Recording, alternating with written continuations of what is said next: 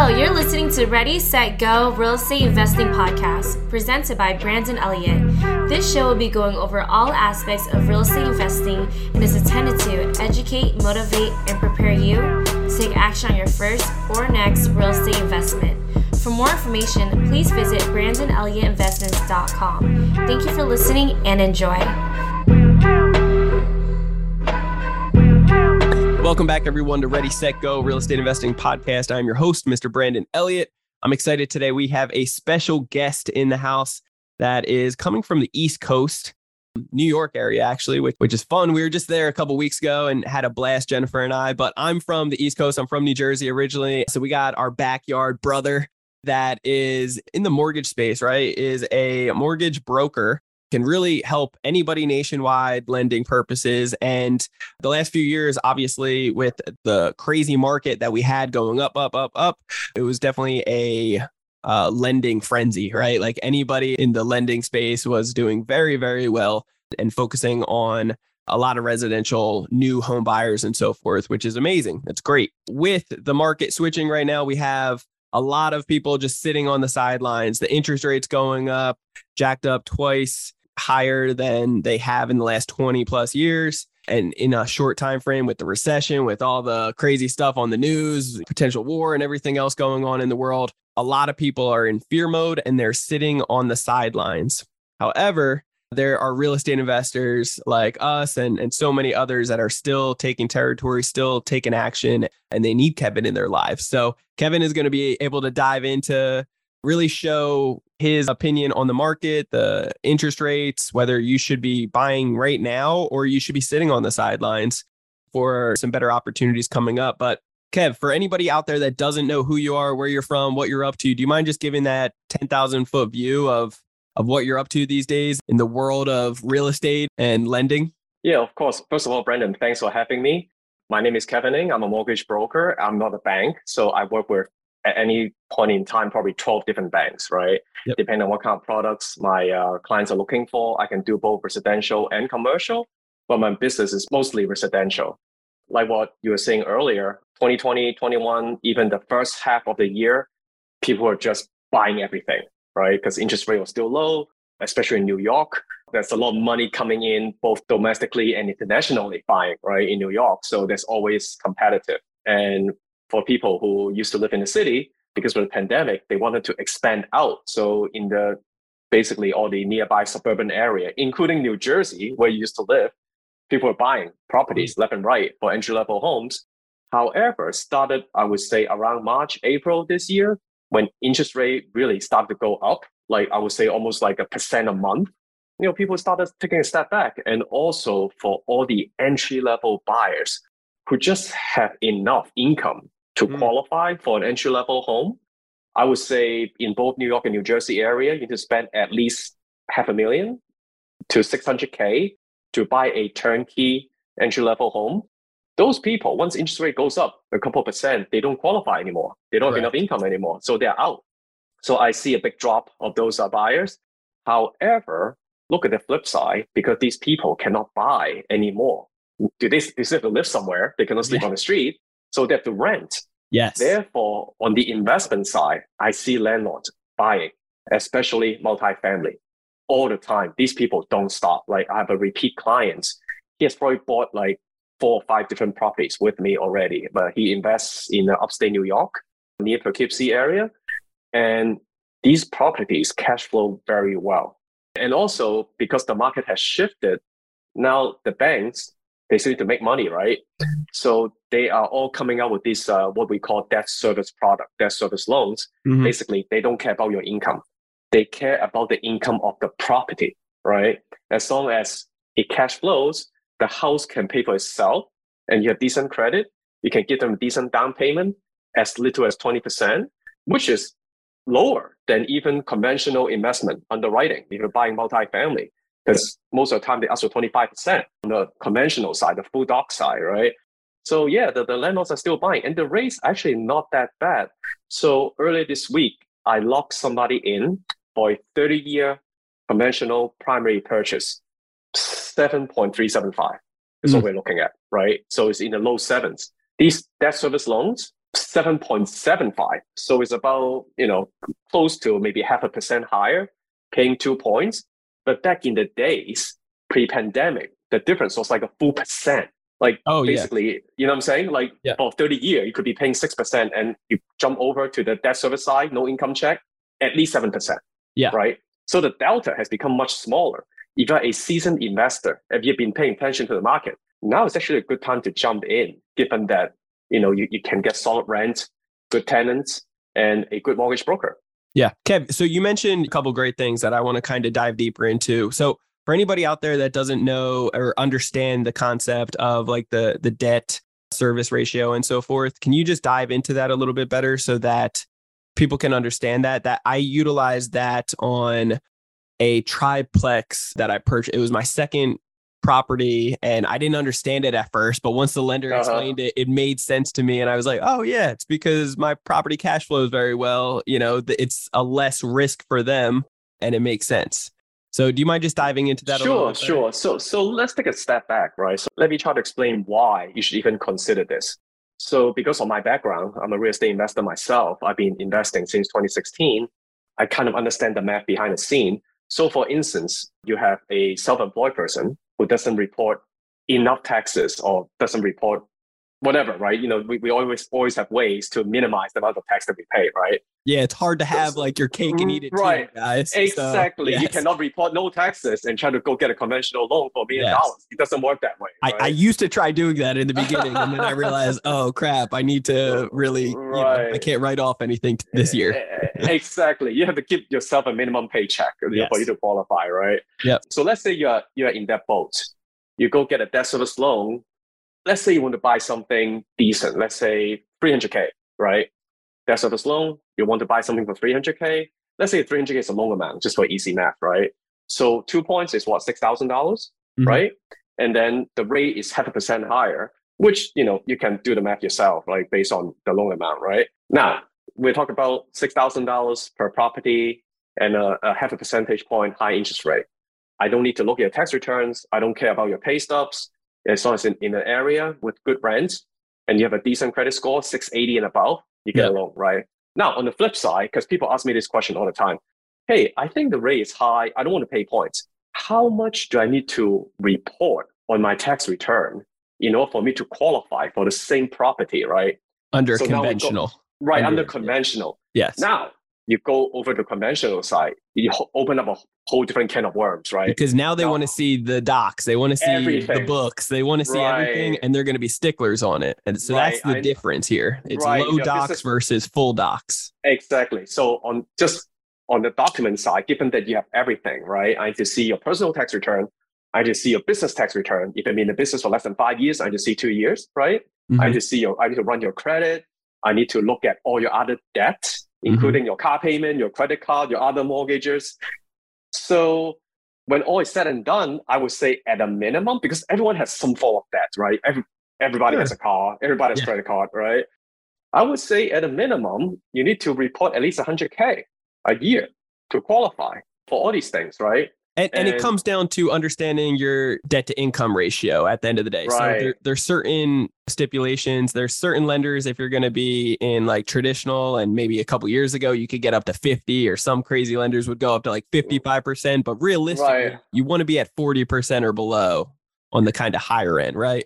Yeah, yeah, exactly. Exactly. So in terms of B T I, you want to be below forty-five, right? So yeah. that, I think that's that's the number, that's a safe number. Like certain lenders allows you to push the envelope, depending on the program, and go up to like fifty-two, fifty-three. Sure, like, but you want to stay away yeah, from those but, numbers but, but for those, yourself. Right. And, those, you know, for those the are more the outliers. Those are more the outliers, right? Because yes. people would come to me, because I'm a broker. So by default, I need the creative solutions. Yes. So people come to me and say, hey, do you have like no docs loan that can land at like eighty percent for primary at like, you know, three percent interest rate. And I'll be like, yeah. well, I may be able to have to find things out there, but you know, those are more the exceptions, right? Yeah, those it's like a needle rules. In a haystack. Yeah, exactly. I don't want to say that it doesn't exist, but you're looking for the unicorn. Yeah. Right. It, it, you cannot do business relying on unicorn. It's yeah. going to collapse. Yep. Right.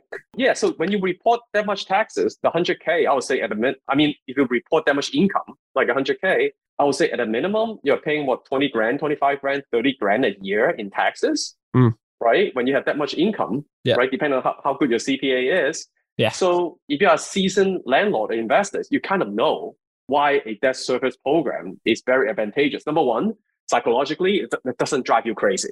Yeah. Right. It, it's very minimum documents that you need to turn right. in. So it, they're judging more of the property itself and the location yes. and that asset class versus everything that the conventional is looking at. So many docs. Absol- absolutely. Yeah. And, and also these debt service programs. So usually debt service programs are for proper bona fide commercial investment, like you're buying a warehouse on an office yeah. or building, stuff like that, right? Correct. So however, for single family rental, they also have debt service programs available. And the ratio they're looking for is one point one, yep. one hundred ten percent or above, which is very low. Yeah. In, uh, for like a proper commercial investment, let's say you want to go buy ten unit or eighteen unit building somewhere, right? They want at least one point two five, if not one point three minimum. So one point one is very low. So meaning that, let's say you want your P D payment is one thousand dollars. As long as you can collect eleven hundred dollars, you get the loan.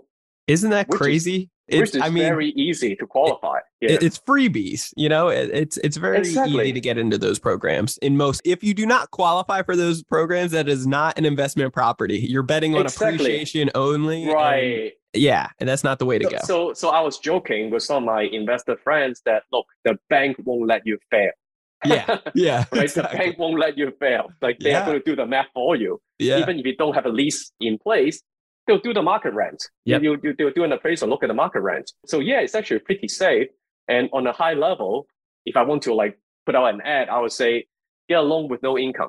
Mm. Yeah. Well, that means I don't need your income. I need the income of the property. But yes. it's true. I don't have to check uh, tax returns and pay stubs and stuff like that.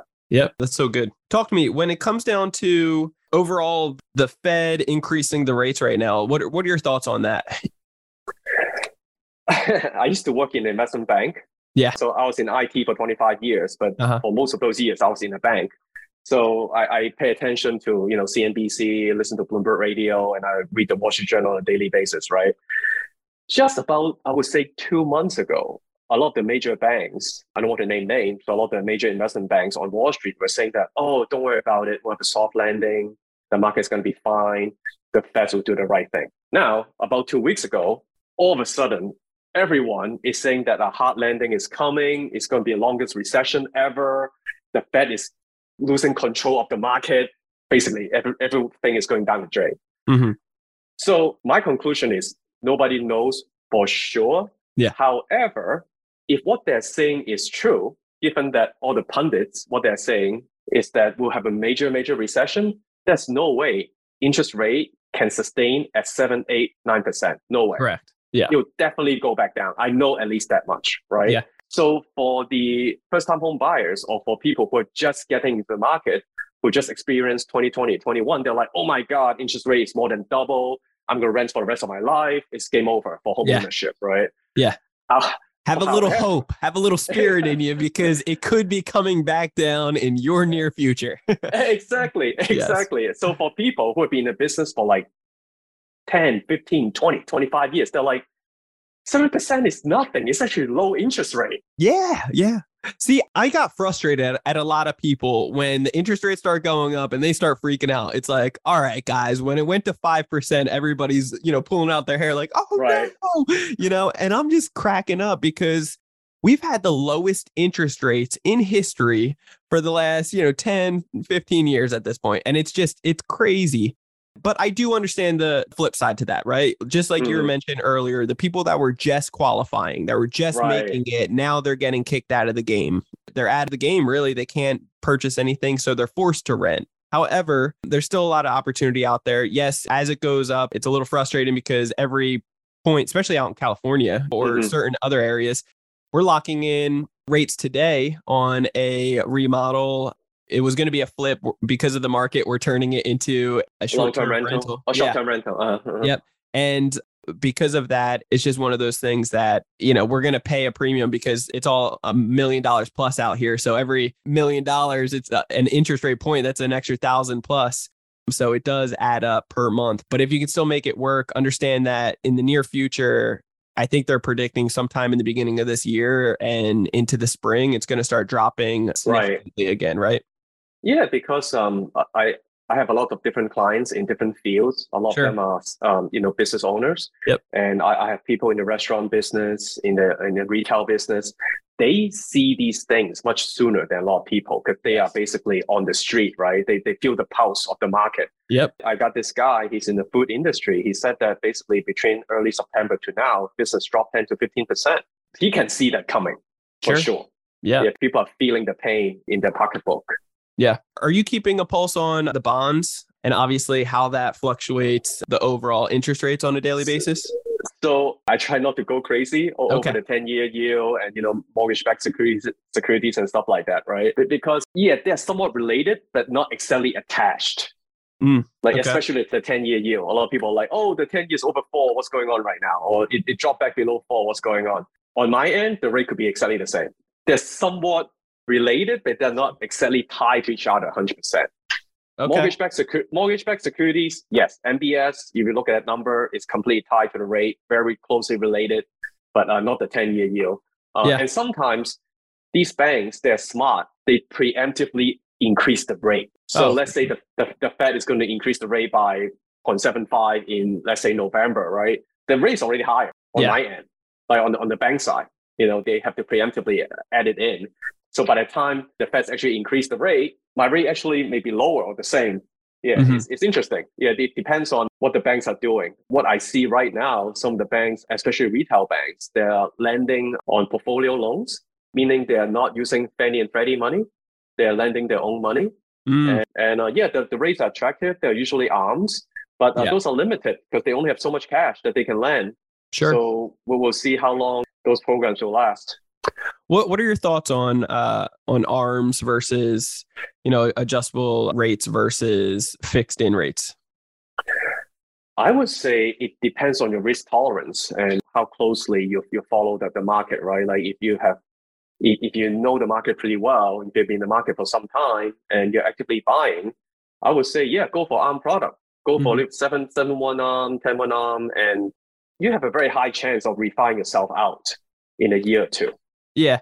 Now, what I used to be very fixed on, I needed a fixed thirty year or, you know, uh-huh. I needed fixed something because I don't like the idea right. of being on the other end of that. If time runs up and then and then I'm forced to, you know, do a cash out refi or whatever it is, or readjust mm-hmm. the rates because what if it's up or, you know, whatever it may be. However, what I've realized is the odds of somebody actually keeping their loan that long, you know, unless it's like their primary residence. But even with that being said, most people are taking advantage of the capital that is the equity or overall selling it, refinance, you know, getting a lower rate, just like you were mentioning. And, and what we are in agreement on is like in the near future, in the next two to five, you know, seven years, right? Like right, most right. adjustable ARMs. Yep. The rates will drop down. So then if that's the case, right. then you would want to do another refi to be able to get lock in a better rate, right? Save yourself some money. Yep, absolutely. I would say that's a pretty good strategy. Yeah. So it yeah. really depends on you. It depends on the investor. It depends on the individual right. that is getting these rates. However, yep. like really think to yourself that most likely there's a huge chance that you're going to want to do something with this mortgage again in the near future. Yeah. So because I switched from a corporate W two job to being yeah. self-employed in twenty nineteen. Sure. So I have, I have this perspective, right? It also depends on what will happen to you income-wise Correct. in the near future, right? So yep. let's say right now you have a super good W two job and you think that you're going to become an entrepreneur yeah. and start your own business, right? Then I would just go and get a thirty-year fixed. Yep. Because you don't yeah. know what your trajectory looks like for yeah. sure in the next few years, right? Yeah. So yeah, that's good. Depends. Yeah, yeah. It, it depends on so many factors. So really right. know yourself, know your roles, exactly. your job, all these other things that has a big part to play. But right. also identify that there could be, the longer you wait, the more appreciation you're going to get. I don't care what market, like even if it dips right. down, if you hang on to it, it will go back up. Yeah, like I doubt that, especially in New York, I seriously yeah. doubt that there will be even a dip. It, it might go sideways for a little bit. Sure. But there's no inventory. There's, yeah. there's zero inventory. And right? th- people tell me, yep. Yeah, that's, that's the thing. I, I wanted to kind of transition into that. The low inventory, the supply and demand, that's what it really comes down to. A lot of people that want to get into real estate, they don't have the opportunity anymore because of the rates and the inflation and job loss, whatever it may be. So they're getting kicked out. However, there's still a huge shortage in the supply that we have, although inventory is starting to stack up a little bit because nobody's buying right now except investors. So what are your take and what are your thoughts on that? So it all depends on the, the area, right? Like yeah. Right now, I'm in Long Island, New York. So we have pockets of area where the houses are super popular because of the school, because of access to, you know, train, highway, whatever it is, right? Yeah. We still have bidding wars going on right now at this moment. Mm. We still have bidding wars going on. There, there's still people want to buy, right? People with a lot of savings, they, they may not need to borrow as much. Yeah. I'm not talking about talk about people who can only put down five percent down payment. These are people yeah, yeah. like thirty, thirty, forty, fifty percent down payment. Sure. If, if they're not cash buyers. Yeah, right? they can, they can pay cash. Yeah. Yeah. There's a lot of cash. cash out there, guys. Right. Yeah. They can they can they can put down a gigantic down payment, right? Therefore, the high interest rate actually doesn't really impact them that much. No. Right. It, it, we're not talking about, you know, all of a sudden paying additional thousand dollars a month, even with the higher rate. And yeah, because I also have friends who are builders. They're afraid to build at the moment, right? Because you don't know what, what the market is going to look like. So mm. we really don't have a lot of uh, inventory, especially in a town that's that's really popular. People have been living here for some time. The schools are good. You know, infrastructure is good. And I tell my clients, look, it's not like buying a car.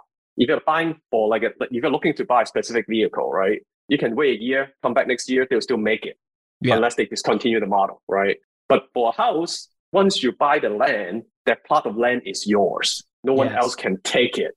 Yeah, right. It's like it's like playing Monopoly. Once you buy yeah. the train station, no one else can buy the train station, and that's it. Whoever lands on that train station stop, they have to pay you. Yeah, that's good. What kind of learning curves have you seen over the years being in the industry for just people either wanting to get started or not taking advantage of certain rates, lock-ins, whatever it may be? I would say buy whatever you can afford, right? Like, mm-hmm. look, don't overstretch yourself, obviously, right? Mm-hmm. If you can afford it, if it's within your range, go get that piece of property. Because if I can go back twenty years and tell my younger self, like, one thing to do, always be buying as long as you can afford it. Oh, yeah. You mentioned something before we actually got started, a nice little quote that I wrote down, sell what's on the shelves, right? Correct, correct. Sell what's on the shelf. Yeah, because these products, they change. So back in twenty twenty-one, we're just selling thirty-year fixed. People come to me for fifteen-year fix. I was like, why bother? I mean, the rate is not that much better. And it, you don't know how things are going to turn out for you. You know, you could lose a job. You know, business may not be doing well. Then all of a sudden, you're in the jam, right? Like, you can always pay faster if you want, but you cannot pay slower, right? So if a thirty-year, you can compress it, make it pay it off in fifteen years. Who cares? But if a fifteen-year, now you're locked in. You cannot yeah. stretch it out to thirty-year. Yeah, I remember when I got started in real estate, I was working for an investment company here locally in San Diego, and they like cherry picked me because I was doing door-to-door sales for nice. Kirby vacuum cleaners, and mm-hmm. I became good at it, but I got cherry picked from them. They were like, hey, we need you, because it was two thousand eleven. It was a time where there was a lot of N O Ds, notice of defaults, a lot of pre foreclosures going on, and a lot of people believing that they were going to be totally fine by just setting themselves up with modifications on their mortgages. And some people mm-hmm. were, some people were, other people were totally uneducated on the whole process of the modifications and how to structure it properly, how to save themselves, and how to not make the same mistake that they did previously by getting in default before it turned into a foreclosure, right? So I'm curious, any thoughts on the market, pre-foreclosures? We see foreclosures starting to increase. I think a lot of people during COVID or whatever it may be, the last couple of years, job loss and so forth, uh, they thought that they would get bailed out with a lot of things. And right, right. And who knows what it looks like? I don't have the crystal ball, but I can see the numbers starting to increase. It's funny you said that. Right before we started this interview, a realtor just texted me. She said she's looking for an attorney that she can uh, reach out to, to to talk about being the go-to realtor for foreclosures and these yeah. type of properties, right? Again, it depends on the area, because uh, I would say that our lending standard has improved so much sure. since the last cycle. A lot of people have pretty good income and a lot of equity in their houses, right? Yep. Yeah, obviously, there, there are people who bought just recently with a five percent down payment, and they're really stretching it with like three, four borrowers on yeah. the same file. yeah, those could be on the verge, right? If one of yeah. them loses their income or loses their job, then, you know, God knows what's going to happen, right? Yeah. Exactly what you're going to do, right? But I would say for the most part, people have a lot of equity in their homes, especially those who bought pre-pandemic. Mm. I mean, real estate value probably went up. I didn't really look at the numbers. Probably I would say easily twenty percent, right? twenty percent between twenty nineteen to now. It went up so much. Sure. Everything went up so much. And also because of inflation, yeah, I doubt that a lot of people would choose that route. That's so, the way I see it. So even if it did, just from ignorance, you know, it did right. go to foreclosure. Mm-hmm. If there's enough equity, I, I've heard in certain states that these guys, it goes to foreclosure, but then after the bank gets their money back, plus whatever else, all these other right. fees, there's still extra money left over. Like these owners are getting cash. They're getting a check later on. And it's like, are wow. you kidding me? You know, that is, that is crazy. Yeah. Most of the time, even in a very hot market, like yeah. where I am, some retail buyer is going to buy it. But yeah. basically someone, someone's going to jump in and, and, and step it up. Oh yeah. Yeah. Yeah. yeah. Yeah, most yeah, of my yeah. friends will. Yeah, somebody's going right, to jump right. in, you know? Exactly. Same here. Same here. Yeah. yeah. Yeah, that's good. So yeah, probably won't get to that point. Yeah. Yeah, you're right. Yeah. Is there a step-by-step or something that you have for somebody that wants to go the traditional route? I know we talked about the creative route of the debt cover service on, right, right. on certain investments, but mm-hmm. if they want to get their ducks in a row and really start searching around for a property, what should they do on the lending side to be prepared for this? I see. So let's say you're a first-time home buyer who wants yeah. to qualify for a conventional loan, right? I always Wait, tell quick question. That, I, I don't yeah, want to sure. cut you off here, but but I just thought of this when you said first-time home buyer. Is uh-huh. there any products out there that are like giving extra benefits for the first-time home buyer? I know that used to be a big thing back in the day, but I I keep hearing people ask about it, and I'm like, I, so, I don't think that's available anymore. Right. So a lot of people use that for marketing purposes. Yes, right? yes, thank you. You know what I'm saying? So, so yeah, so I get I get calls all the time. I know that certain state or certain city, they might have special programs from the sure. government. Yeah. Right? Those are more like the unicorn. The unicorn. They're the, yeah. They're more the outliers, right? And yep. also it takes quite a bit. It's the government.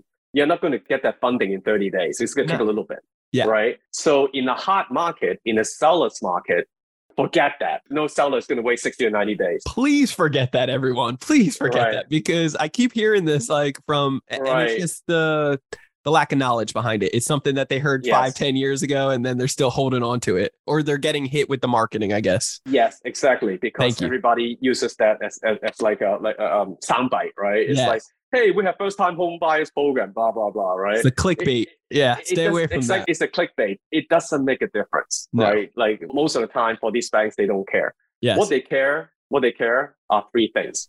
Number one, you got to have good income. Okay. Right? So depending on how much you want to buy, obviously you need more income to sustain it. If you have a W two job, meaning that you work for somebody, you work for a corporation, and you make good income, awesome. You're super easy to qualify. Yes. If you make overtime income or bonuses, make sure you at least stick to that job for a couple of years, because okay. it, it might be questionable when the time comes to use the bonus amount to qualify as your yep. income, right? Let's say you never received bonus before. All of a sudden, you start a new job and fifty percent of the income is coming from the bonus. Very questionable. You know, oh, yeah. they may not be able to qualify you, right? So number one, income. If you're self-employed, like what we said, touched on earlier, make sure you report enough income. Yeah. So that's one of the th- one of the things that I tell my friends who are self-employed. It's like, hey, look, you know, it's year twenty twenty-two right now. We're in October. Looking at your tax returns, you don't qualify, but hey, next year is only a few months away. So do what you need to do. Yeah, yeah. Do what you need to do. Write, write the right amount. You know, don't, yeah, don't yeah. write off everything. You might need to pay extra in taxes. However, right. it's going to allow you to be able to qualify for these loans that you're trying to get and scale for your goal. So exactly. And you got to figure out question, the pros and cons. You have any question, reach out to me, right? Yeah. yeah. So income is number one. Number two, you got to have good credit, yep. right? So do not trust what you see from your bank app or from um, Credit, Credit Karma. Or, yeah, right. your Vantage score. Stay away right, from your that. Score. That's a different algorithm. Yes. Right? Obviously, if your score is super high there, it's highly unlikely your mortgage score is super low, but they're different algorithms. A lot you of times, know. my yeah. right, you, you never know. A lot of times my client will come, come to me and say, look, on my phone, it says I have eight twenty credit score. yeah. run their credit seven. Why am I at seven hundred? You know, right? Exactly. I was like, I cannot tell you. I didn't write the algorithm, but yeah. you know, when I use my, you know, the the the, the, uh, it's the legit. credit report, right? It's yeah. legit. It's legit. I forgot the ex- exact name for it. They have like different names for different algorithms. I forgot the exact name. Uh-huh. All I can say is they are different. Yeah. So make sure you get your credit run or pulled by a mortgage professional. Yeah. Right. They, they're all different. Like I, I think that the, the credit report for car leases, they're different. For credit card, is different. So make sure. Yeah, you, there, there's right. different FICO scoring models. Like right, seven, right. Seven, eight, nine. Correct, correct. Oh, yeah, different yeah. numbers. Yeah, exactly. Right. Yes. So credit score, that's important. I would say in the mortgage world, most of the time, seven sixty is the perfect score. Some banks are, are looking for seven eighty. Yep. Once you have those numbers, you're golden. You're good to go. I was right? going to say, I tell this to everybody because we're in the credit space as well of like educating oh, right, people right. how to fix credit quickly, but how to really be able to leverage, how to get as much credit from these banks and then leverage mm-hmm. it property to purchase properties and all these other aspects. Right. But if you have for any real estate investors or anybody just trying to get the best of the best rates, you want to be within that seven sixty to seven eighty range for your FICO, like your true FICO guys, your true FICO yep. score, not your Vantage score, to be able to see, to be able to get the best rates and to get those instant approvals. Yep. So number three is your reserves, meaning how much cash you have, right? Mm. So you got to make sure that you have solid down payment. I would say if you can put down twenty percent, that's great. Then you're not paying mortgage insurance. Now, here's the myth. A lot of people think that if they're very little down payment, they have to go F H A. You don't. Like for conventional mortgage, you can put down as little as five percent yeah. down payment, right? If you take the F H A route, you can go a little bit lower, but F H A has upfront mortgage insurance and monthly mortgage insurance, mm-hmm. both, and they don't fall off until you refi. Yeah, I think you can get it re-looked at once you go over the twenty, like once you have twenty percent equity, you can get it recalculated, but in many cases, it can be a pain. Right. So it's so, best just to do the refi. so for com- for conventional, you can go up to twenty percent, you order your appraisal, and you can yeah. get it taken off, right? Mm-hmm. So yeah, those are three things, basically income, credit score, and reserves. I love that. Now, when it comes down to reserves, how long do you typically need? I know you're a broker. You've seen it all over nationwide. Is mm-hmm. it normally just the six months or is it twelve months of all of your expenses oh, plus it, the new mortgage that you're going to have, those for about six months long? So it depends on the product, right? Yes. So I would say most of the time they're looking for three to six months. Three to six. Uh, okay. Three to six, uh, depending on the bank, right? Yep. I'll say six is a pretty good number to use. Yes. And six months of reserves of all your mortgages. Yes. So if you've been so doing this if, for some, yeah. If you're right. a real estate investor like me and you got a ton of properties and you just got to do the math on every single one of like the, yep. the total mortgage interest, taxes, and they want to see six months for every single asset that you have, plus your expenses, you know, so all of these things are going to be calculated to see what your total nut is going to be basically. And, and that needs to be covered. Right, right. Ab- absolutely. So yeah, so those are things to pay attention to. Is there any lenders that you've seen that request like twelve months for reserves? Not on the conventional side. On the debt service side, yes, especially cash out, I have yes. seen eighteen or even higher. Wow. eighteen months? eighteen, yeah. Wow. When I first got started back in two thousand fifteen, like I said, I, I had a triplex, I, I still do, but it was underneath a debt coverage service. So it cash flowed great. It, it was perfect, but I needed reserves of twelve months. And I looked at that and I was like, wow, that's a good amount that I just need to be showing and sitting in the bank. And I don't, right, at right. the time, especially, I didn't, I'm still very similar, but right now I need to have reserves. So I got comfortable with it. But at the time I was like, I don't like ever seeing money sitting in my bank. I want to put it to work. So to be fully transparent, it's yeah. not just cash. Your four oh one k account also counts. Your sure. retirement funds is also part of the reserve. Even your stocks yep. and bonds, but they don't count one hundred percent depending on what it is. Yes. Most of the time, I think they only count seventy-five percent or even yep. fifty percent. Depending on what it is. Because and it can fluctuate. Client, yeah. Exactly. I had a client once came to me. He was like, I got one hundred grand in uh, in Bitcoin. This account. I was like, no, sorry. They don't yeah. count that yet. Because that can go down like eighty percent in a day. Yeah. it, yeah. If you want it to count, by all means, liquidate it right now. Right. It exactly. Yeah. Exactly. Yeah. Unfortunately, we don't count, start counting Bitcoin just yet. Yeah. And rightfully so, because it dropped down pretty seriously. So yeah, it fluctuates too much. It's just too, you know, too unpredictable at the yeah. moment. Yeah. In the future, by all means.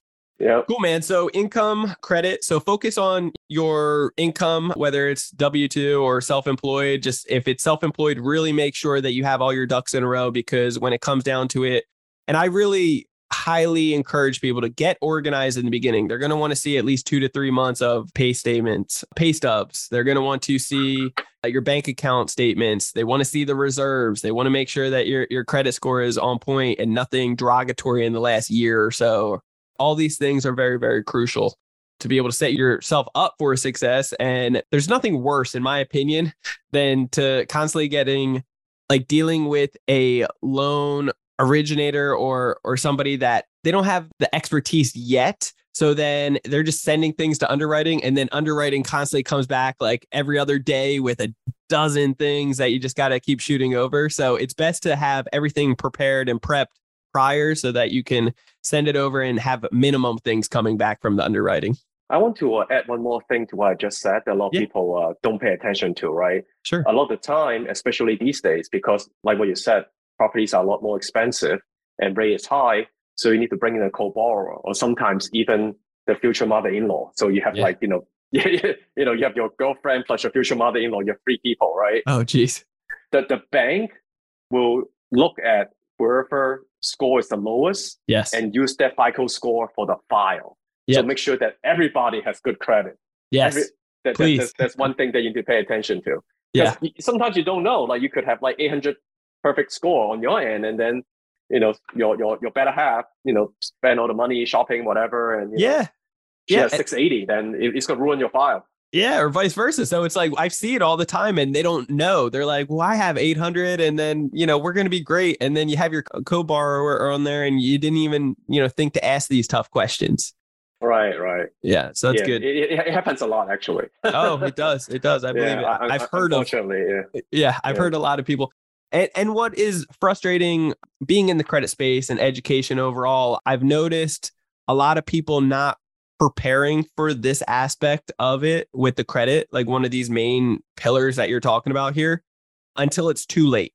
Mm-hmm. Like they're in the middle of underwriting or they're in yes. the middle, you know, and they're in a five hundred FICO score and they're about to get their credit pulled. And they're like, how can anybody work with that? You, you need to prepare yourself like properly first so that you can have all your ducks in a row. So focus on your credit, focus on your income and how you're going to justify, you know, getting this product and getting the, these loans, and figure out which product you're going to have to go with, the arsenal of different options that you have because of how you position yourself, really. Yeah, because the psychology of buying a house, usually when people go buy a house, naturally, they think of the realtor first, right? Yeah. And so they'll always go to a realtor. They're not going to go to a credit repair person or go to a mortgage person. Yeah. But in reality, they should have done that first, if anything. They should have yes. prepared themselves financially. Yes. And you should get pre-approved first. And you should yes. like, don't yes. go to one of those lenders. I hope my father-in-law doesn't see this. He'll, he'll get upset. But but the other day, he's been wanting to get a property. We've been encouraging him the last couple of years. And then, you know, now he's got the fire under his butt. He wants to do it now. And we told him, you got to go get pre-approved first. And right. so he went to some, I think he went to like Bank of America or, or some damn uh-huh. lender and just did like a, a little basic B S one that, oh yeah, right. you need a pre-approval letter. Here you go. And And that's not you, legit. It's not. You can go to a website and get one, yeah, basically. You can. you can. And that's and that's frustrating because now you're submitting offers. You're going to have right. the documentation needed to submit the offer. However, you really don't know what you qualify for. You really don't exactly. know what your safe point is, what your threshold is, and you're getting a little bit more risky out there. Plus, you're not prepared first. What if you get that offer accepted? Now you got to start running around like your head cut off, trying to get all your documents together because the lender's going to be putting the pressure on you. Yeah, you got to protect your deposit. You can yes. lose your deposit. Yeah. Yeah. So you want to be smart about that stuff. Be intentional. Get your stuff prepared first, then get your pre-approval, get like a legit pre-approval that they see all your right. documents, and then talk to your realtor to start getting out there and finding your deals. Absolutely. I would say if you're buying a house, let's say six months from now, you should start the process now. Get pre-approved, yeah. get it, get an idea, you know, what, yep. what kind of numbers you're going to be dealing with. Your monthly payment. It's not about the rate. It's about how much you can afford on a monthly basis. Yes. And the monthly, okay. So the, the rate too, not to go on a, a rant, but like there's another thing that drives me crazy is like the rate fluctuates each and every day. Like, and there's nothing yes. you can do about that, right? Like, depends Correct. on when yep. you jump in and lock it in. That's, right. It is what it is, right? So Correct. you can keep a pulse on it, keep an eye on the bonds and and how things are going to see where and when you want to lock in your rates. But I always encourage the origination fee. The origination mm-hmm. fee is what changes between all these different banks. So that's something that you're going to want to pay attention to because... Closing cost. Yeah, the closing it, cost behind the it. The closing yeah. cost in general. Yeah, closing yeah. cost. Yep. Yeah, so... Because uh, that... people would come to me and say, oh, I got this bank. They are like so cheap. They're still giving me five percent. I was like, let me see the fee sheet. let me let me see the loan estimate. I, yep. I wonder if they're charging you like two points behind the scene. You know, yep. A lot of the times they, they hide it. They try to bury it. You don't really yep. see it. Oh, yeah. So Bank of America, for example, they used to claim and say, we guarantee we'll beat any rate out there. And I was very impressed by that. And then I saw that their origination fee was ridiculous. I was like, oh my God, right. you'll you'll charge five times the amount of any other, you know, normal origination fee. So these closing costs add up like crazy. Yeah, it's unfortunate because I guess when one bank started doing it, all the banks started doing it. Yep. So you, you can go to, let's say, since we're naming names now, you can go to the Chase website. Yep. When you look at when you look at their quote, when you look at the very small fine print on the bottom, that's font size two. It tells you you are getting that rate with I think a point and a half or something like that. Yeah, there's, there's always points attached to the rate yeah. they're giving you. Yeah, it's crazy. Weird times we're living in, but it's exciting to see. There's so much opportunity in front. So, yes. you know, final thoughts, Kevin. When it comes down to somebody that is ready, they have all their documents together, they are prepared, but because of the fear, because of what they're watching on television, they're kind of sitting back on the sidelines. They want to get started into real estate investing. They want some cash flow. They see some good properties, but they're just not pulling the trigger. What's your advice for them? Go in or stay on the sidelines for getting deeper into this recession? What do you think? So I'm going to give out a few points and I'll let these people make their own decision, right? I like that. So right now, the con is the rate is high. Yes. Right? So that's the con. Yep. Okay. So let's let's put that on, on the side. Yep. Now, what are the pros? You can negotiate with the seller. Yep. You can potentially take your time with the yep. whole process. The seller is not going to dictate all the terms. Yep. Right? You can get creative and, again. Yep. Right, right. You know, like just to give you an example, up until I would say two, three months ago, a lot of sellers, because they wanted to capture the equity increase, they're in a hurry to sell, yep. but they had nowhere to go. Yeah. So all of them were asking to stay in the house for an extra one week, two weeks, three weeks. And I would tell my clients, especially if they're buying it as a primary, look, all of a sudden you're a landlord. You're not, yeah. you're, you're not living in that house anymore. Yeah. I'm not an attorney, but if something happens, they can sue you. We are responsible. Also, your insurance is different. Yeah.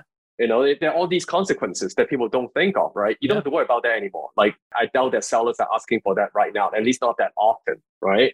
Well, they're not going to have that, that power anymore because... The leverage. It, yeah, yep. the leverage. Yeah, it's there's exactly. not twenty offers on the table anymore. Exactly. Like, most of the time, you have maybe two or three offers, unless for some exception. Most of the time, you know, your offers are getting looked at, like, pretty seriously because there are sure. not too many out there, right? Yeah. And also rent is going up and up. Rent is going up so quickly. It's ridiculous. Yeah. Um, so you have to do your, do your calculation. If you're still cash flowing, you're bringing good cash flow. So what? Like if the rate is high, marry the house and date the rate. Mm, I like that. That's the saying that they have in the market right now. Yeah. Because the rate is not going to be permanent. Even though it says thirty-year fix, most people only stay in their houses for less than seven years. That's good. Yeah, that's good. I love it, Kev. Well, I appreciate you so much for jumping on today and, and giving all your feedback. It was great knowledge. I know a lot of people took a bunch of notes just like I did. How can people get a hold of you to connect? Well, you can reach out to me via Facebook, Instagram, or LinkedIn. There are a lot of Kevin Ng's out there. Uh, Is there? That's, that's, yeah, that's a funny thing. A client of mine trying to give me a five-star review on Google. She gave it to a different Kevin Ng who works at T D Bank, ah. who also does mortgage in Long Island.